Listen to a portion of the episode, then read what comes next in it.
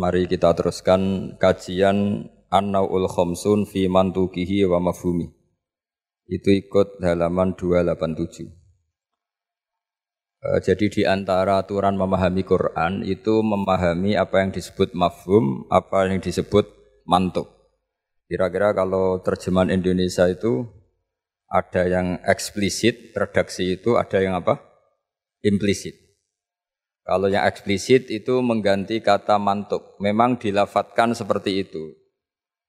Yang mafhum itu bisa diartikan kayak semacam apa? Kesimpulan tapi nggak mesti jadi pegangan. Makanya ini harus hati-hati kalau di bab mafhum. Misalnya gini contoh yang dipakai ulama, saya baca ya. Wal mafhum madalla alaihi lafzula fi mahallin. Yang dikatakan mafhum itu kesimpulan yang tidak didapatkan dari tag letter luck. Ya, tidak didapatkan dari tag letter luck. Misalnya begini. Ini diberi contoh misalnya innalladzina ya'kuluna amwalal yatama zulman innama ya'kuluna fi butunihim naro. Orang yang memakan hartanya anak yatim secara zalim, maka sama juga makan api neraka. Sekarang terus Anda berdalih, wong saya tidak makan, Gus mau gasap tok. Saya nyuri. Berarti kalau nyuri sepeda motornya cah yatim nggak apa-apa kan nggak dimakan. Nah itu sarap itu. Maka cara maknanya gini, orang yang memakan harta anak yatim dalam kurung baca merusak, baca merugikan.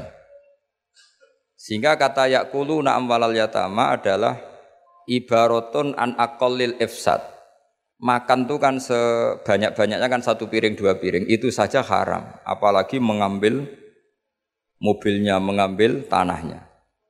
Sehingga kata yakuluna diganti kata yufsiduna yang merusak. Jadi itu namanya mafhum.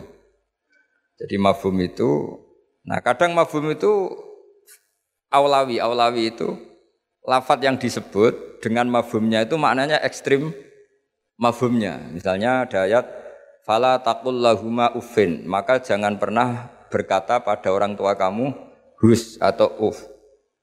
Kamu gak bisa bilang gini. Yang diharamkan itu mengatakan hus. Kalau misoh kayaknya enggak gitu.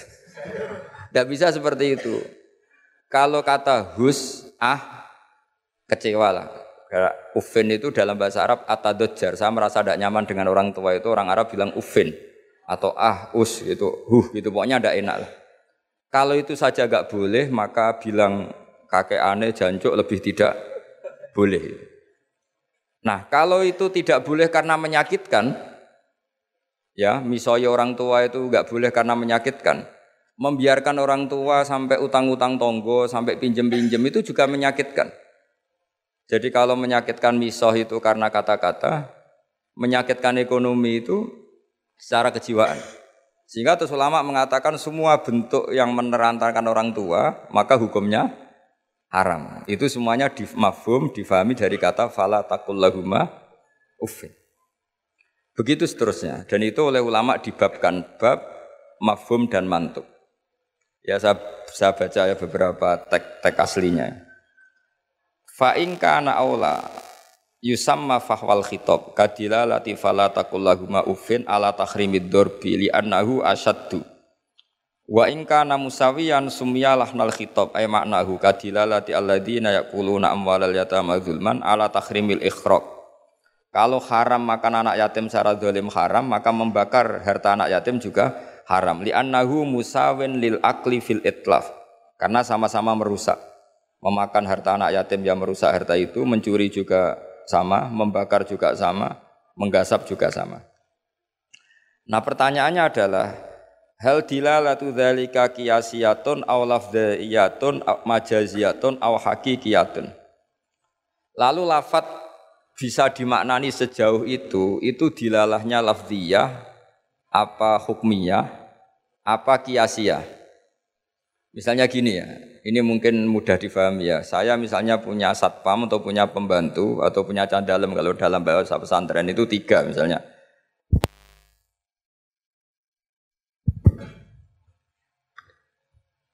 Ya saya misalnya punya pembantu ya atau dalam bahasa santri itu candalem itu ada tiga Zaid Bakar Umar itu. Ketika ada tamu Pak On datang, beliau datang saya bilang Bakar silahkan sini. Umar itu dengar tapi wong yang dipanggil tidak saya kok yang dipanggil Bakar. Ali ya dengar tapi katanya yang dipanggil bukan saya. Tentu saya manggil Bakar itu karena spontan saya ingatnya itu bakar sehingga manggil bakar. Tapi hakikat bakar adalah pengganti kata candalem. Sehingga kalau yang datang Umar ya saya nggak masalah, yang datang Ali ya nggak masalah. Karena butuh saya ada orang yang melayani tan. Sehingga lafat yang disebut pun tidak jaminan hadal lafdu ini. Ini memang agak jelimet, tapi mau tidak mau kita harus pelajari. Sehingga dalam kitab-kitab ulumul Quran diterangkan wiridan-wiridan atau perintah yang diberikan Nabi kepada sahabat meskipun disebut namanya tetap itu untuk umum. Jadi misalnya Nabi berkata sama Mu'ad karena kebetulan Mu'ad yang di depannya misalnya ya Mu'ad ini uhibbuka fakul dubura kulli solatin Allahumma inni ala zikrika wa syukrika wa husni ibadat. Kita tahu semua hadis menyebut ya Mu'ad wahai Mu'ad. Kata Mu'ad ini mewakili semua umatnya Nabi harus terdidik kayak Mu'ad. Meskipun yang disebut Nabi Mu'ad. Nah ketika kita baca wiridan itu karena kita mengkiaskan diri sama Mu'ad. Menganalogikan diri dengan Mu'ad sama-sama santrinya kanjeng Nabi. Atau cara berpikir Nabi itu ingin mendidik semua umatnya. Berhubung yang di depan Mu'ad maka Nabi menyebut mu'at. Tapi bukan hakikatnya itu khusus untuk mu'at. Itu namanya mafhum. Jadi mafhum itu satu makna yang difahami meskipun itu tidak dilafatkan, tidak diucapkan. Ya begitu seterusnya. Ya saya saya teruskan supaya nanti makna Quran itu lebih itu.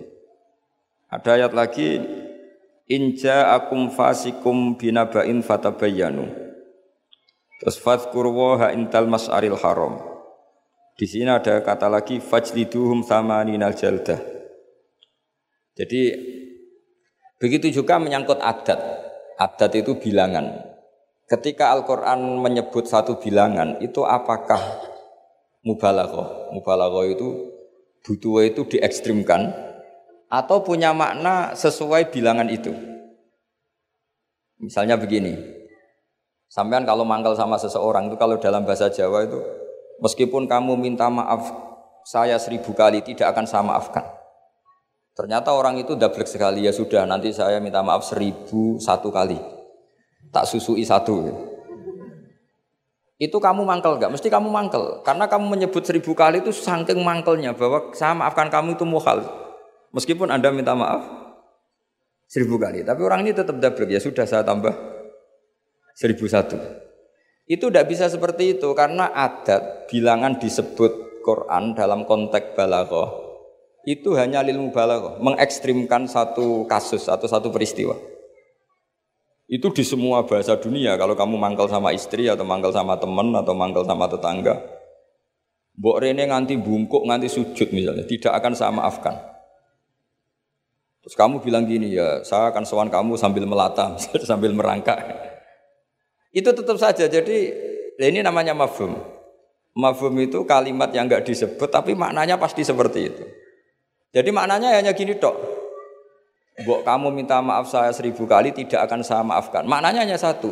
Betapa bencinya orang itu pada itu. Itu aja maknanya betapa bencinya. Nah, di sini juga ada kalimat misalnya ada beberapa kelompok sing Allah itu ngendikan la yukallimuhum wa la yang zuru ilaihim. Allah melihat saja gak mau. Ngendikan saja gak mau. Pertanyaannya adalah secara hakikat semua makhluk Allah dilihat Allah enggak? Dilihat. Tapi ada ayat wala yang zuru ilaihim. Makhluk-makhluk seperti ini tidak dilihat Allah. Nah, makna tidak dilihat adalah tidak dipedulikan. Hakikatnya Allah tetap melihat. Jadi ayat itu hanya menunjukkan betapa bencinya Allah sama kelompok itu sampai diistilahkan Allah tidak berkenan melihat. Jadi gak usah dimafhum gini. Oh beneran Allah gak delok aku maksiat rakonangan wah yo kasus kalau seperti itu. Nah, ini memang itu itu balaghah. Jadi ilmu-ilmu yang harus dianalisis secara balaghah. Jadi ada kelompok-kelompok yang menjual belikan agama, atau melakukan kejahatan atas nama agama yasaru nabi ahdillahi wa imanihim samanang qalila. Itu orang-orang ini akan dihukum. Kata Allah hukumannya adalah la yukallimuhumu Allah tidak berkenan ngendikan juga tidak berkenan meli melihat. Monggo Pak nak badhe wonten acara. Ini beliau mau nemuin tamu dari kedokteran saya teruskan ya.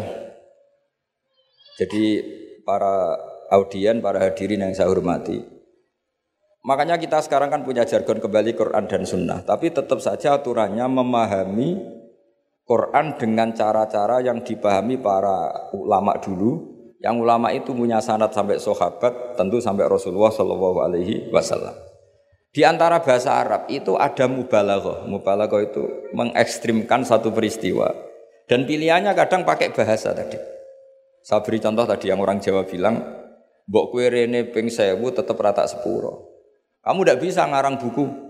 Kalau saya tidak cukup, kalau seribu satu pasti cukup. Memangnya ini KPU kalau 50 plus satu terus menang tidak, tidak bisa seperti itu. Ya maknanya hanya ma asyadda betapa bencinya orang itu gitu aja. Allah tidak berkenan melihat orang yang menjual belikan agama. Wah malah penak Allah kalau nggak lihat kita enak. Tidak bisa seperti itu. Sangking bencinya Allah sampai diistilahkan tidak berkenan melihat. Itu kan seperti kamu benci orang. Wah, nak roh kue mutah-mutah. Masa mutah-mutah betul kan? Sangking nggak maunya beli, melihat. Itu di bahasa Arab juga juga seperti itu. Ya, Sabri terus waktu lifa fil ikhtijat bihadhil mafahim ala akwalin kathirah wal fil jumlah annaha kullaha hujjatun bisyurutin minha alla yakun al mazkuru kharaja lil ghalib Kemudian mafhum itu apakah bisa jadi argumentasi hukum? Jawabannya iya. Asal lafat yang disebut yang yang eksplisit tadi disebut bukan karena ghalib. Ghalib itu gampangnya ngomong lah. Ghalib itu umum. Misalnya begini, saya beri contoh yang ekstrim. Jong nak ono wong melarat sini hormati. Misalnya saya seorang kiai atau seorang dosen, e, kalau ada tamu miskin hormati. Setelah itu ternyata tamunya orang kaya, terus pembantu saya seenaknya tidak hormati. Alasannya yang harus dihormati itu yang miskin, kalau yang kaya tidak perlu. Ini tentu pembantu yang buruk. Karena mengatakan jika yang miskin hormati itu sebenarnya maknanya itu prioritas, bukan bukan catatan hukum. Jadi kalimat disebut itu kan kadang catatan hukum, kadang prioritas. Kalau tadi ya maknanya hanya jika orang miskin prioritaskan, bukan berarti yang kaya tidak perlu dihormati. Nah itu banyak di di Quran, di hadis, lafat yang sebetulnya disebut itu prioritas, tapi oleh orang yang enggak ahli bahasa dianggap catatan apa? Hukum. Maka itu menjadi gaduh secara hukum menjadi gaduh. Saya beri contoh yang ada di Quran. Kalian tuh haram menikahi anak tiri, anak tiri itu anaknya istri yang serumah dengan kamu yang serumah dengan kamu itu bukan catatan hukum. Ya jadi begini ya misalnya Sabri eh, porsi hukum fikih ya. Yang diharamkan dalam Islam itu kan tiga. Satu karena nasab, dua karena rodok, rodok penyusu penyusu, tiga karena musaharoh. Musaharoh itu besan. Kalau yang karena nasab kita tahu tujuh ya. Kalau dalam bahasa Arab tujuh, kalau dalam bahasa Jawa itu tinggal empat. Ya tujuh itu apa saja coba yang hafal Quran tuh khurimat alaikum ummahatukum wa banatukum wa akhwatukum wa ammatukum wa kholatukum wa banatul akhi wa banatul ukhti. Itu kalau dalam bahasa Arab uh, muharramatun nikah itu ada tujuh. Tapi orang Jawa bilang hanya empat. Sebenarnya memang empat. Karena orang Arab itu kan ngitungnya ibu, putri, saudara putri, bulik dari bapak, bulik dari ibu, keponakan dari saudara lelaki, keponakan dari saudara perempuan. Kalau orang Jawa kan ngitungnya bulik ya satu. Ya kan saudaranya bapak atau ibu kita bilang bulik. Kalau orang Arab enggak, kalau saudaranya bapak ammah ya, saudaranya bapak itu ammah. Kalau saudaranya ibu kholah, maka dihitung dua wa ammatukum wa kholatukum. Kalau anaknya saudara orang Jawa bilang keponakan. Kalau orang Arab dihitung wabanatul akhi, wabanatul ukhti. Sehingga Empat ini di Jawa diringkas jadi berapa? Dua, yaitu haram menikahi bule dan haram menikahi keponakan. Jelas ya? Kemudian yang kedua haram karena rodok. Jika kamu nyusu sama Sri misalnya, otomatis anaknya Sri saudara rodok dan ibu yang kamu susui otomatis ibu rodok, suaminya Sri bapak rodok. Itu karena rodok. Terus ketiga karena musoharo. Ya ini didengerin supaya jadi ahli hukum. Jadi masa Universitas Islam Indonesia tidak tahu muharramatun nikah. Kamu jangan ikut bahasa-bahasanya artis-artis gaul di Jakarta. Di Jakarta itu kalau orang sudah nikah malah namanya muhrim. Itu sebenarnya salah bahasa. Justru yang bisa dinikah itu harus ajnabiyah orang lain. Kalau mahram malah gak boleh dinikah. Karena maknanya mahram itu orang yang haram dinikah. Jadi justru istri itu bahasa fakihnya ajnabiyah orang lain.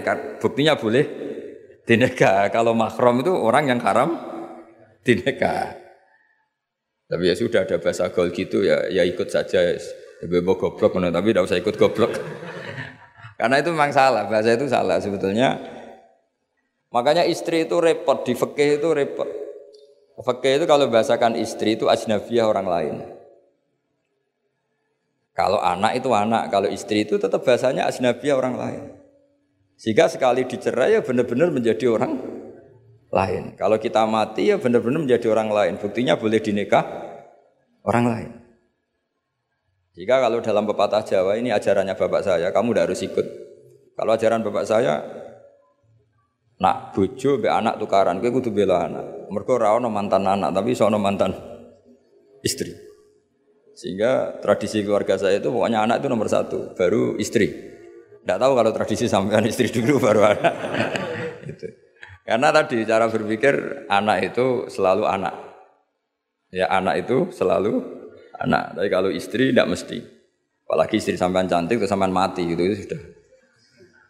Ya sudah selesai sudah. Mesti nikah orang lain gitu. Gak tahu nanti kalau di surga ikut siapa, tidak tahu ini. Mesti oportunis. Kalau kamu masuk neraka, dia ikut yang masuk surga. Kalau masuk surga semua ikut yang kelas lebih tinggi. Saya teruskan ya. Terus haram ketiga itu karena musoharoh. Disebut uh, wa akhwatukum wa ummahatukum lati ardunakum wa akhwatukum narodan. Terus wa ummahatu nisaikum apa? Wa ummahatu nisaikum. Ibu dari istri kamu. Apa kalau orang sini bilang? Mertua ya. Nah mertua dengan mantu itu hubungannya dua. Seorang lagi ya. Mertua sama mantu itu hubungannya dua.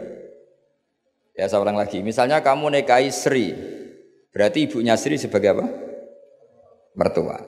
Itu menjadi mertua itu bimujar rodil akdi. Sekedar akad kamu bilang kobil tu nikah wa taswija bil mahrin. Itu langsung jadi mertua. Ya langsung jadi mertua. Tapi kalau hubungan ibu dengan anak, misalnya kamu nikahi janda punya anak cantik, sudah perawan, Terus setelah kamu nikah dengan janda ini, akad itu belum menjadi anak tiri. Menjadi anak tiri betul setelah kamu hubungan suami istri dengan ibunya.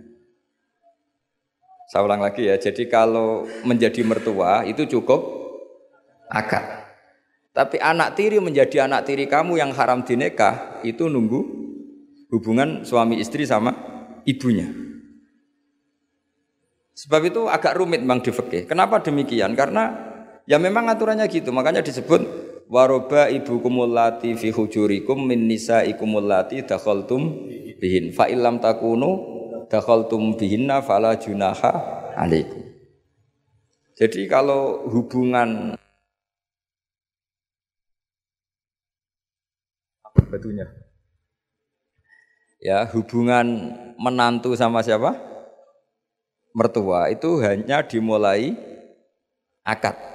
Jadi setelah akad sampean salaman apa ini sudah menjadi mahram dan selamanya haram dine dinikah karena sudah menjadi apa? Mertua kamu. Tapi kalau orang yang kamu nikah itu punya anak putri itu menjadi anak tiri yang benar-benar berstatus anak tiri setelah hubungan sama istri. Ya ini jelas ya. Makanya disebut seperti itu. Tapi di situ ada catatan waroba ibu kumulati fi hujurikum. Anak tiri yang serumah. Yaitu semua ulama ngendikan kata fi hujurikum yang serumah itu diabaikan. Jadi tidak bisa misalnya gini, kamu nikahi Sri di Jogja, punya anak tiri di Jakarta, berarti halal karena tidak serumah. Wah itu sesat dan menyesatkan. Ya. Karena ada aturannya fi hujurikum itu kalimat yang disebut Allah itu normatif. Normatif artinya umumnya anak itu anak tiri itu se serumah, tapi bukan sebagai catatan hukum. Dan itu banyak sekali lafat-lafat yang disebut Allah atau disebut Rasulullah bukan sebagai catatan hukum, tapi normatif. Itu kan seperti gini, Jong bukti kamu hormat tamu. Kalau ada tamu itu sugui teh. Kalau ada tamu itu sugui kopi. Itu normatif. Bukan berarti yang tidak nyugui kopi itu tidak menghormati tamu, tidak bisa seperti itu. Kalau tamunya darah tinggi, kan malah mati. Nah, ulama itu berkompeten, eh, sangat kompeten sekali memahami Quran. Mana lafat yang disebut Allah itu normatif, mana yang disebut Allah itu sebagai catatan hukum. Kalau fi hujurikum menjadi catatan hukum maka maknanya begini. Haram menaikai anak tiri yang se rumah. Waroba ibu kumulati fi hujurikum. Mafhumnya kalau tidak serumah boleh wayo kacau. Ibunya kamu membuat, anaknya kamu membuat hanya karena beda. Itu sesat dan menyesatkan. Makanya bahaya sekali nafsirkan Quran tanpa ilmu sampai ada ancaman manfas sarol Quran biroihi fal yatabawa makadahu minan nar. Orang menafsirkan Quran dengan semaunya sendiri maka sama juga pesan satu tiket di neraka. Jadi sampean sama saya itu potensi masuk neraka saya sebetulnya. Karena saya nekuni tafsir. Itu bahaya sekali. Sebab itu saya tradisikan kalau ngaji itu pakai kitab supaya sanatnya mutasil sampai Rasulullah Shallallahu Alaihi Wasallam. Enggak boleh mengajarkan Quran terjun bebas menurut saya. Memangnya agama menurut kamu enak aja. Enggak boleh agama kok menurut saya agama yang menurut Allah dan Rasul. Enggak boleh menurut saya. Kalau menurut saya berarti agama macam-macam karena setiap orang menurut masing masing-masing. Ya, saya teruskan ya.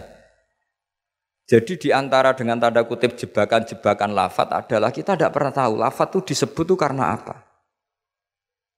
Karena mewakili kelompoknya seperti tadi. Saya punya tamu terus manggil sekenanya.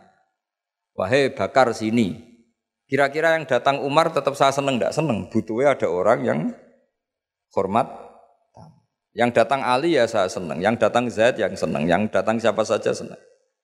Itu kan ibarat kamu orang kaya kemalingan. Satpam yang kalian kamu ingat itu misalnya Hutomo. Hutomo sini. Di situ banyak satpam yang namanya enggak Hutomo terus enggak ke kamu. Kira-kira kamu bilang satpam ini goblok enggak kira-kira? Dengan dalih saya ada dipanggil. Karena makna menyebut kalimat tadi sekenanya. Nyebut Hutomo itu mewakili semua security. Cuma kebetulan yang kamu ingat Hutomo. Itu memang agak jelimet ulumul Quran, tapi masuk akal. Semuanya setelah dijelaskan masuk akal. Ketika yang datang siapa saja kamu tetap matur nuwun karena ada yang meno menolong. Nah, lafat di Quran ya seperti itu. Kadang lafat itu pengganti sejenis. Nama pengganti Misalnya yang masyur dalam madhab kita. Rasulullah itu mengeluarkan zakat fitrah so'an min tamrin atau so'an min akidin. Eh, Rasulullah mengeluarkan zakat fitrah dari kurma. Imam Syafi'i tidak maknani kurma tapi dimaknani kuti ahli baladi. Makanan pokok yang sesuai negara masing masing. Jika kalau orang Jawa ya pakainya beras. Meskipun di hadis disebutkan tamar. Sama seperti Nabi ngendikan gini, tasoddaku walau bisik rotin, sedekahlah meskipun dengan separuh kurma. Kira-kira orang miskin Indonesia kamu kasih separuh kurma itu dianggap ngenyak apa enggak? Ya maksudnya separuh kurma itu kalau kita ya mungkin setengah kilo atau telur setengah kilo. Atau kata separuh secuil itu maknanya kit ahyasiroh.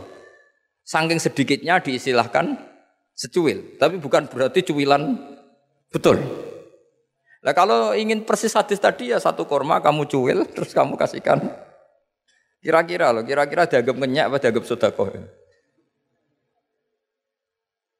Nah sama misalnya Rasulullah ngendikan, semoga Allah memberi berkah orang yang ketika 10 Muharram mengusap anak yatim. Itu yang penting ngusapnya apa sodakohnya? Terus kamu orang yatim kamu kumpulkan, kamu usap semua kepalanya. itu kira-kira itu dianggap apa coba? Wes medit di dalil kan. Nak nuruti teks hadis itu yang memang ngusap kepala. Tapi semua sepakat maknanya ngusap itu ibaratun anis syafakoh. Bentuk kasih sayang. Dan kasih sayang itu paling praktis ya ngasih uang atau ngasih sesuatu yang manfaat untuk anak yatim itu. Dan anak ngusap tok. Celok waduh-waduh dibeli orang parade ngusap anak yatim. Nah itu ya termasuk di ulumul Quran diikutkan bab mafhum dan mantuk. Jadi memang susah. Jadi ahli Quran itu susah. Oh ini ya jadi menjadi ahli Quran itu harus ya harus seperti ini memang. Makanya sampai ditulis kitab setebel ini ini dipakai di seluruh dunia termasuk di Al Azhar di Palestina di mana-mana. Itu ini kita ngaji baru berapa pertemuan aja sampai sudah pusing. Kalau sampai selesai malah tambah pusing. Tapi bagus, barokahnya pusing itu tidak gegabah. Apa tidak gegabah mikir. Karena kalimat itu mesti ada batas. Makanya ada kaidah di semua ulama, menurut semua ulama, ada kaidah begini. Fasudur ausa'u minal kutub wal ma'ani ausa'u minal ibarat. Dada ini lebih luas ketimbang yang dicatat. Dan makna itu lebih luas ketimbang redaksi. Karena kalau dalam disiplin ilmu usul fikih itu tak beri bocorannya. Begini kalau kalau sampean mendefinisikan kata-kata gimana? Gak umumnya orang kampus. Kata-kata adalah apa kata-kata? Kalau dalam ilmu usul fikih begini, kata-kata adalah pilihan untuk mengekspresikan kehendak hati. Dan karena kehendak hati itu banyak dan tidak terukur, maka kata-kata ini hanya mewakili sebagiannya. Dari awal sudah disebut mewakili sebagian. Misalnya begini, ketika Rasulullah mewajibkan zakat padi misalnya atau zakat apa itu gandum. Pikirannya Imam Syafi'i itu mewakili kata kut yang wajib zakat itu makanan pokok. Sehingga Imam Syafi'i hanya mewajibkan apa? E, yang dizakati itu hanya padi, gandum, jagung, kacang. Pokoknya yang bisa jadi makanan apa? Pokok. Kira-kira Imam Syafi'i itu tidak mewajibkan zakatnya kangkung, melon, mangga gitu. Karena tidak makanan tapi dalam mazhab lain enggak, ketika Rasulullah mewajibkan mezakatkan apa? Padi. Itu maknanya itu matum bituhul ardu, apa saja yang tumbuh dari bumi. Sehingga kelompok ini termasuk Yusuf Kordomi wajibkan zakat melon, apa? Mangga, pokoknya semua, semua buah-buahan, semua tanaman wajib zakat. Karena ketika ketika Anda mengatakan begini misalnya, Jong nak ono tamu kai pelem. Kalau ada tamu, tetangga-tetangga atau tamu kasih mangga. Sementara di rumah kamu itu ada mangga, ada melon, ada semangka. Maksud kamu itu didik anak supaya derma dengan memberi apa saja. Kebetulan yang kamu ingat melafatkan mangga. Apa harus mangga? Tidak, cara sampean tak polling, milih mana coba?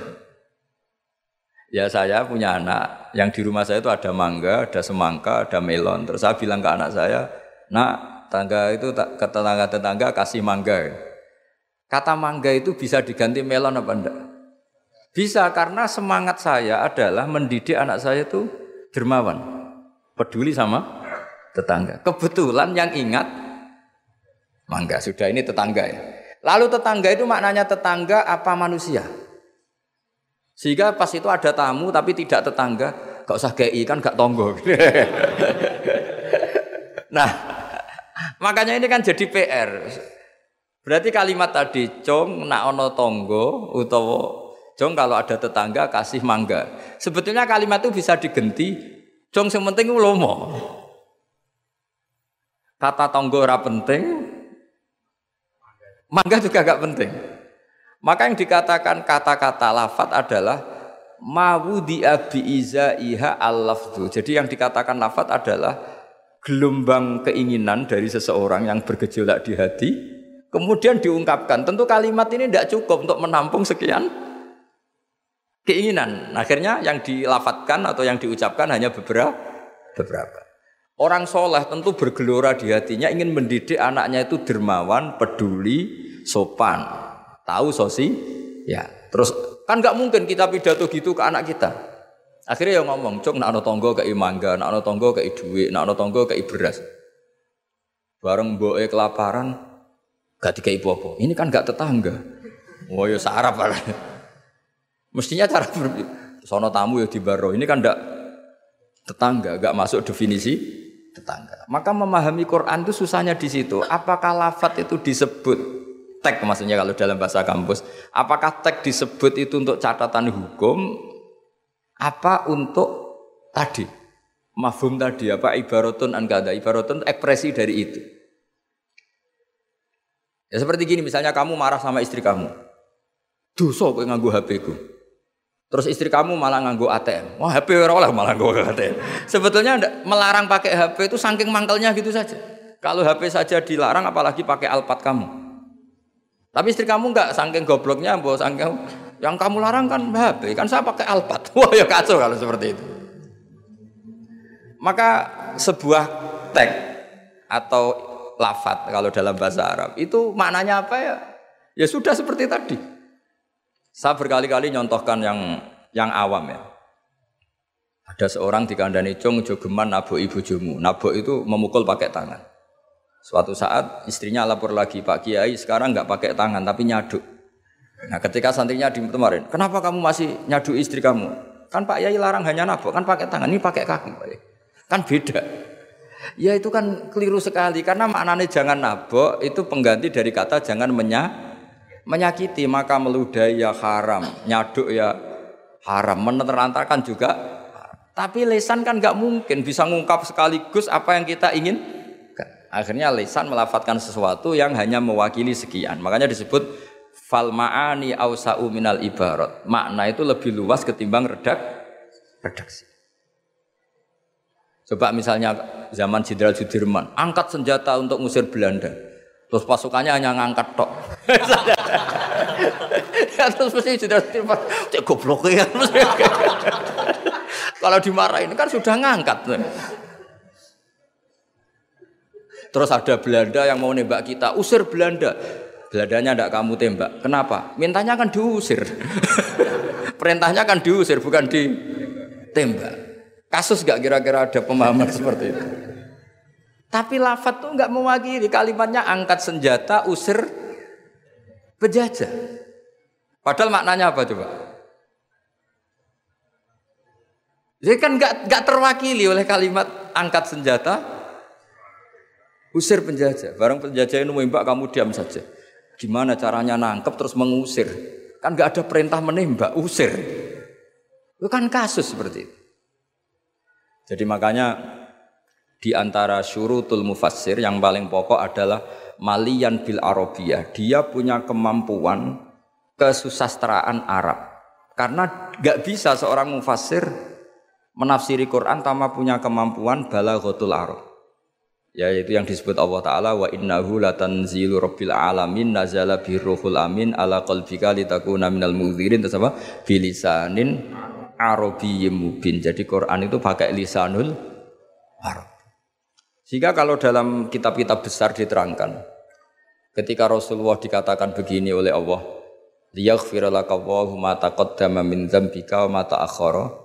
itu bukan berarti Nabi pernah dosa ndak, karena Nabi itu maksum. Maksum itu terjaga dari dosa. Tapi itu ekspresi mahabbah. Saya ulang lagi itu ekspresi mahabbah. Misalnya saya senang sama seseorang. Mesti kalau ketemu saya, sudah kamu tidak usah khawatir sama saya. Kesalahan-kesalahan kamu sudah saya maafkan. Sebetulnya itu hanya ekspresi mahabbah. Saking mahabbahnya sampai andekan salah itu dimaafkan. Bukan berarti menfonis kalau yang diomongin itu sah, salah. Jadi itu ranah-ranah yang memang kita harus hati-hati. Sama seperti begini ini kata kodiyat. Kodiyat itu pengarang kitab asyifa. Doa itu ekspresi mahabbah. Doa itu bukan kalimat hukum. Kalau kalimat hukum itu kan iya sama tidak. Tapi doa itu enggak, doa itu ekspresi mahabbah. Misalnya kita ketemu Zaid, kita bilang Assalamualaikum warahmatullahi wabarakatuh. Semoga kamu dapat keselamatan. Enggak perlu Zaid tersinggung. Memangnya saya celaka kok sampai doakan selamat. Kalau nuruti mafhum, didoain selamat itu kan berarti sebelumnya tidak selamat, didoain pinter sebelumnya tidak pinter, didoain kaya sebelumnya miskin. Tapi itu kata hukum, itu pemahaman secara hukum. Iya dan tidak. Kalau pemahaman secara peradaban tidak gitu. Orang mendoakan bukti senang. Ya sudah seperti itu. Ya semoga kamu sukses. Ketemu direktur ya kita bilang semoga kamu sukses. Terus direkturnya tersinggung. Ya sukses saya atau di bank kamu saya sudah direktur. Ya ada seperti itu. Mendoakan seperti itu itu bukti mahabbah, bukti sen. Nah, Allah karena saking senangnya kepada nabinya Allah ketika mukhotobah, ketika dialek dengan Nabi memulainya dengan afawahu angka. Allah telah memaafkan kamu. Itu bukan berarti sebelumnya Nabi melakukan kesalahan. Ekspresi mahabbah akan mengatakan demi demikian. Jadi itu masalah-masalah yang tadi saya utarakan fal ma'ani ausa'u minal ibarat. Apa yang ada di hati, ma'ani itu sesuatu yang kita kehendaki, Ma'ani dari mufrad maknan sesuatu yang dikehendaki itu bergejolak jauh lebih dahsyat ketimbang redaksi. Jadi misalnya pagi-pagi le nak tangi turu itu nang wudu, nang sarapan itu. Ya sudah itu ekspresi bentuk cinta orang tua kita ke kita bahwa bangun tidur itu ya wudu terus sarapan. Tapi lalu misalnya anak ini melakukan selain sarapan asal menyenangkan orang tua ya senang. Jangan monoton terus saya harus sarapan. Ini perintah orang itu ada seperti itu. Nah sekarang faktanya itu banyak orang memahami Quran secara tekstualistik atau secara harfiah itu dalam ulumul Quran itu bahaya sekali karena itu tidak mewakili. Saya beri sekian contoh bahwa teks itu kadang tidak mewakili. Misalnya gini, Masalul ladzina yunfikuna amwalahum fi sabilillah kamathali habbatin ambatat sab'a sanabila fi kulli sumbulatim mi'atu habbah. Kan tidak semua padi itu punya sab asanabil, punya tujuh tangkai. Ya, dan tidak semuanya satu tangkai berbiji seratus. Itu bahasa Arab murni.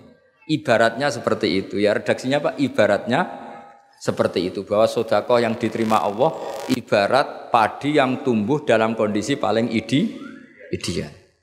Dan orang Arab maupun orang Jawa atau orang mana saja biasanya mengekspresikan ideal itu pakai angka. Misalnya, wah itu suge, dua dunia sak gunung. Itu maknanya kaya sekali. Padahal banyak orang punya gunung tidak kaya. Karena gunungnya tandus. Tapi orang itu akan sepakat, itu kaya sekali, punya harta satu gunung. Coro cah cilik anak bantah-bantah, oh, dunyaku sak gunung, kita muni sak langit. ya pokoknya ingin menunjukkan bahwa kaya raya yang tidak tidak terhing, terhingga.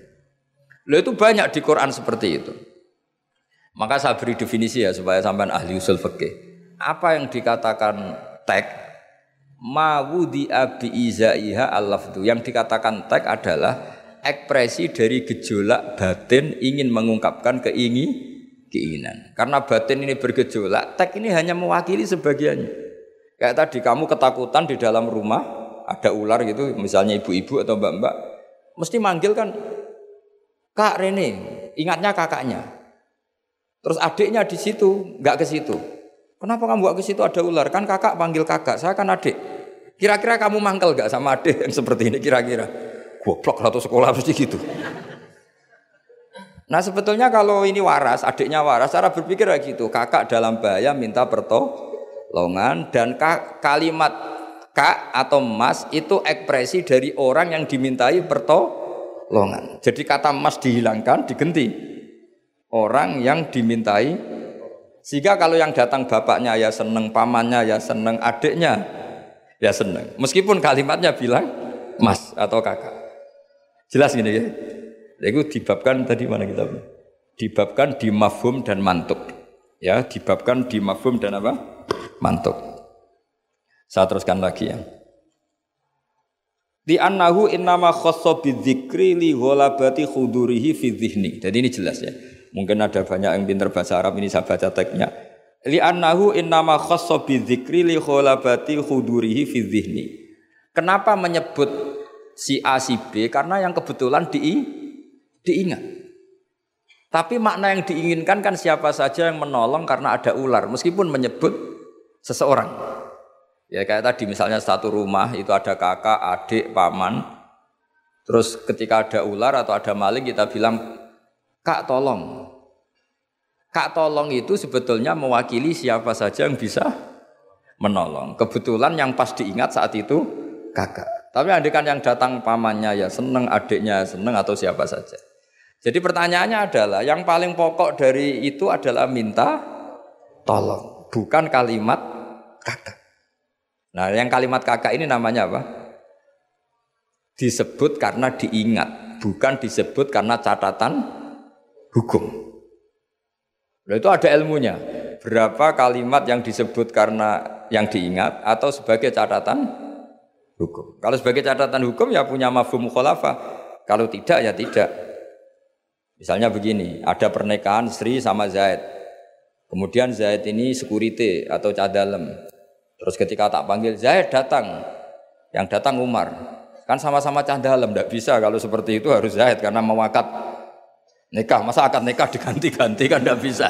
Kan sama-sama cah dalam ya tidak bisa. Lama-lama sampean maju kan sama-sama manusia ya tidak bisa kalau konteks seperti itu. Makanya lafat disebut itu dilihat, disebutnya sebagai catatan hukum, apa sebagai tadi yang sedang di, diingat. Ya jadi jelas ya, jadi itu ada aturan-aturannya. Li'annahu innama khassa bi dzikri li ghalabati khudurihi fi.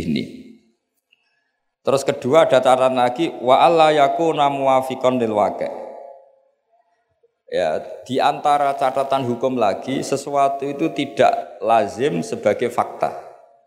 Saya ulang lagi, sesuatu itu tidak lazim sebagai fakta. Misalnya begini. Kita tahu yang namanya nasi itu makanan pokok. Ya, kita tahu teh itu minuman.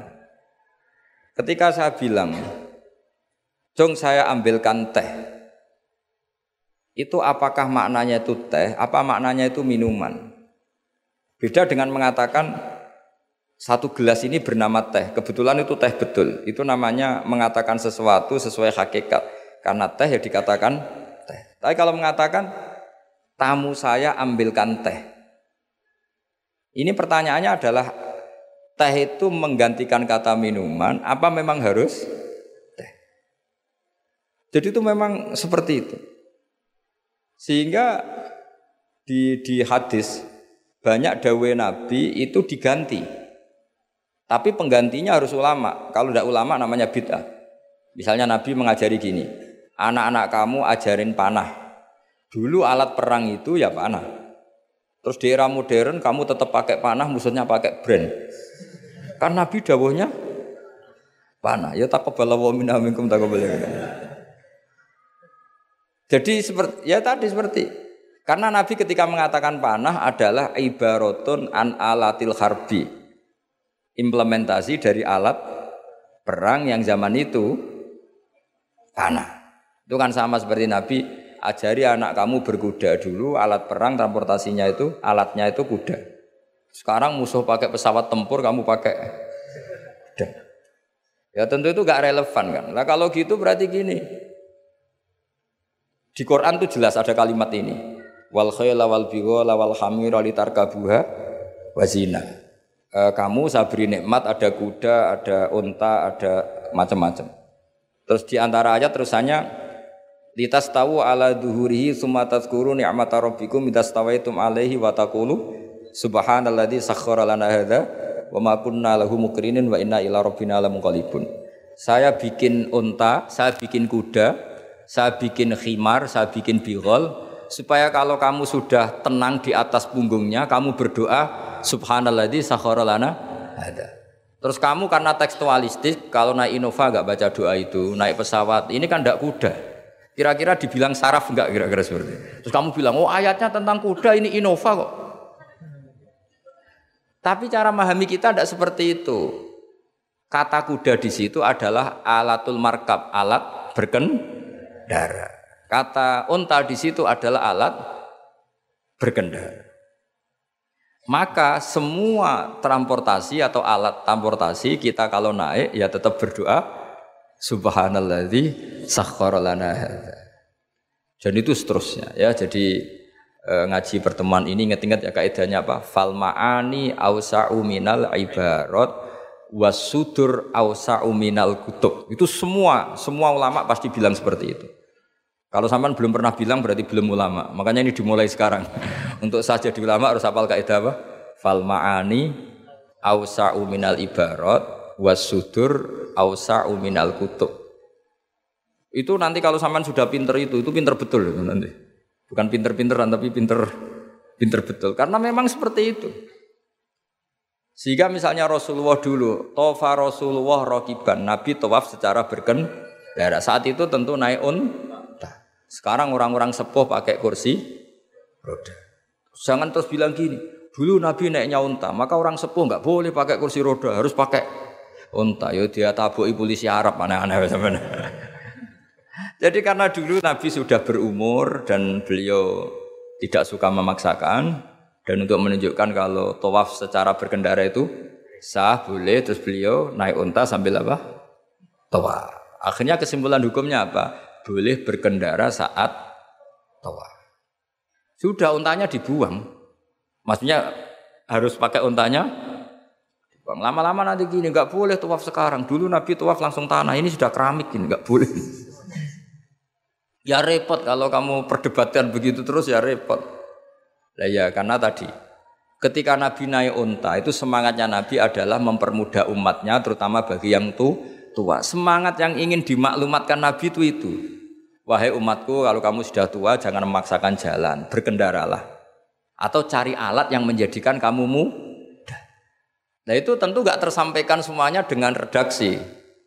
Tapi dadanya Nabi bergejolak ingin mengimplementasikan bahwa agama ini yuridu wa bikumul yusra wala yuridu bikumul usra. Wah itu tentu gejolak ini kan nggak terwakili oleh lafaz.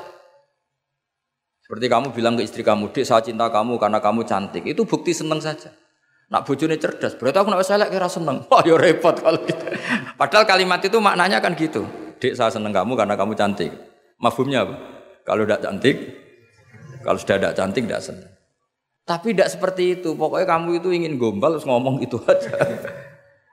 Jadi makanya walhasil itu tadi inget-inget ya Pak. Fasudur ausa'u minal kutub. Bahwa dada kita ini lebih luas ketimbang yang kita tulis. Ya dada kita lebih luas ketimbang yang kita yang kita tulis. Terus wal ma'ani ausa'u minal ibarat. Makna yang kita kehendaki itu jauh lebih luas ketimbang redaksi. Karena tadi kita manggil security misalnya si A, yang datang selain si A juga nggak masalah. Karena kata si A tadi hanya keterbatasan kita sebagai manu, manusia, sehingga harus menyebut satu orang. Padahal siapa saja nggak nggak masalah. Karena butuhnya kita ada yang menolong atau ada yang membantu. membantu. Ya, saya lagi ya, apa? Fal ma'ani ausa'u minal ibarat wasudur ausa'u minal kutub. Nggih Assalamualaikum warahmatullahi wabarakatuh.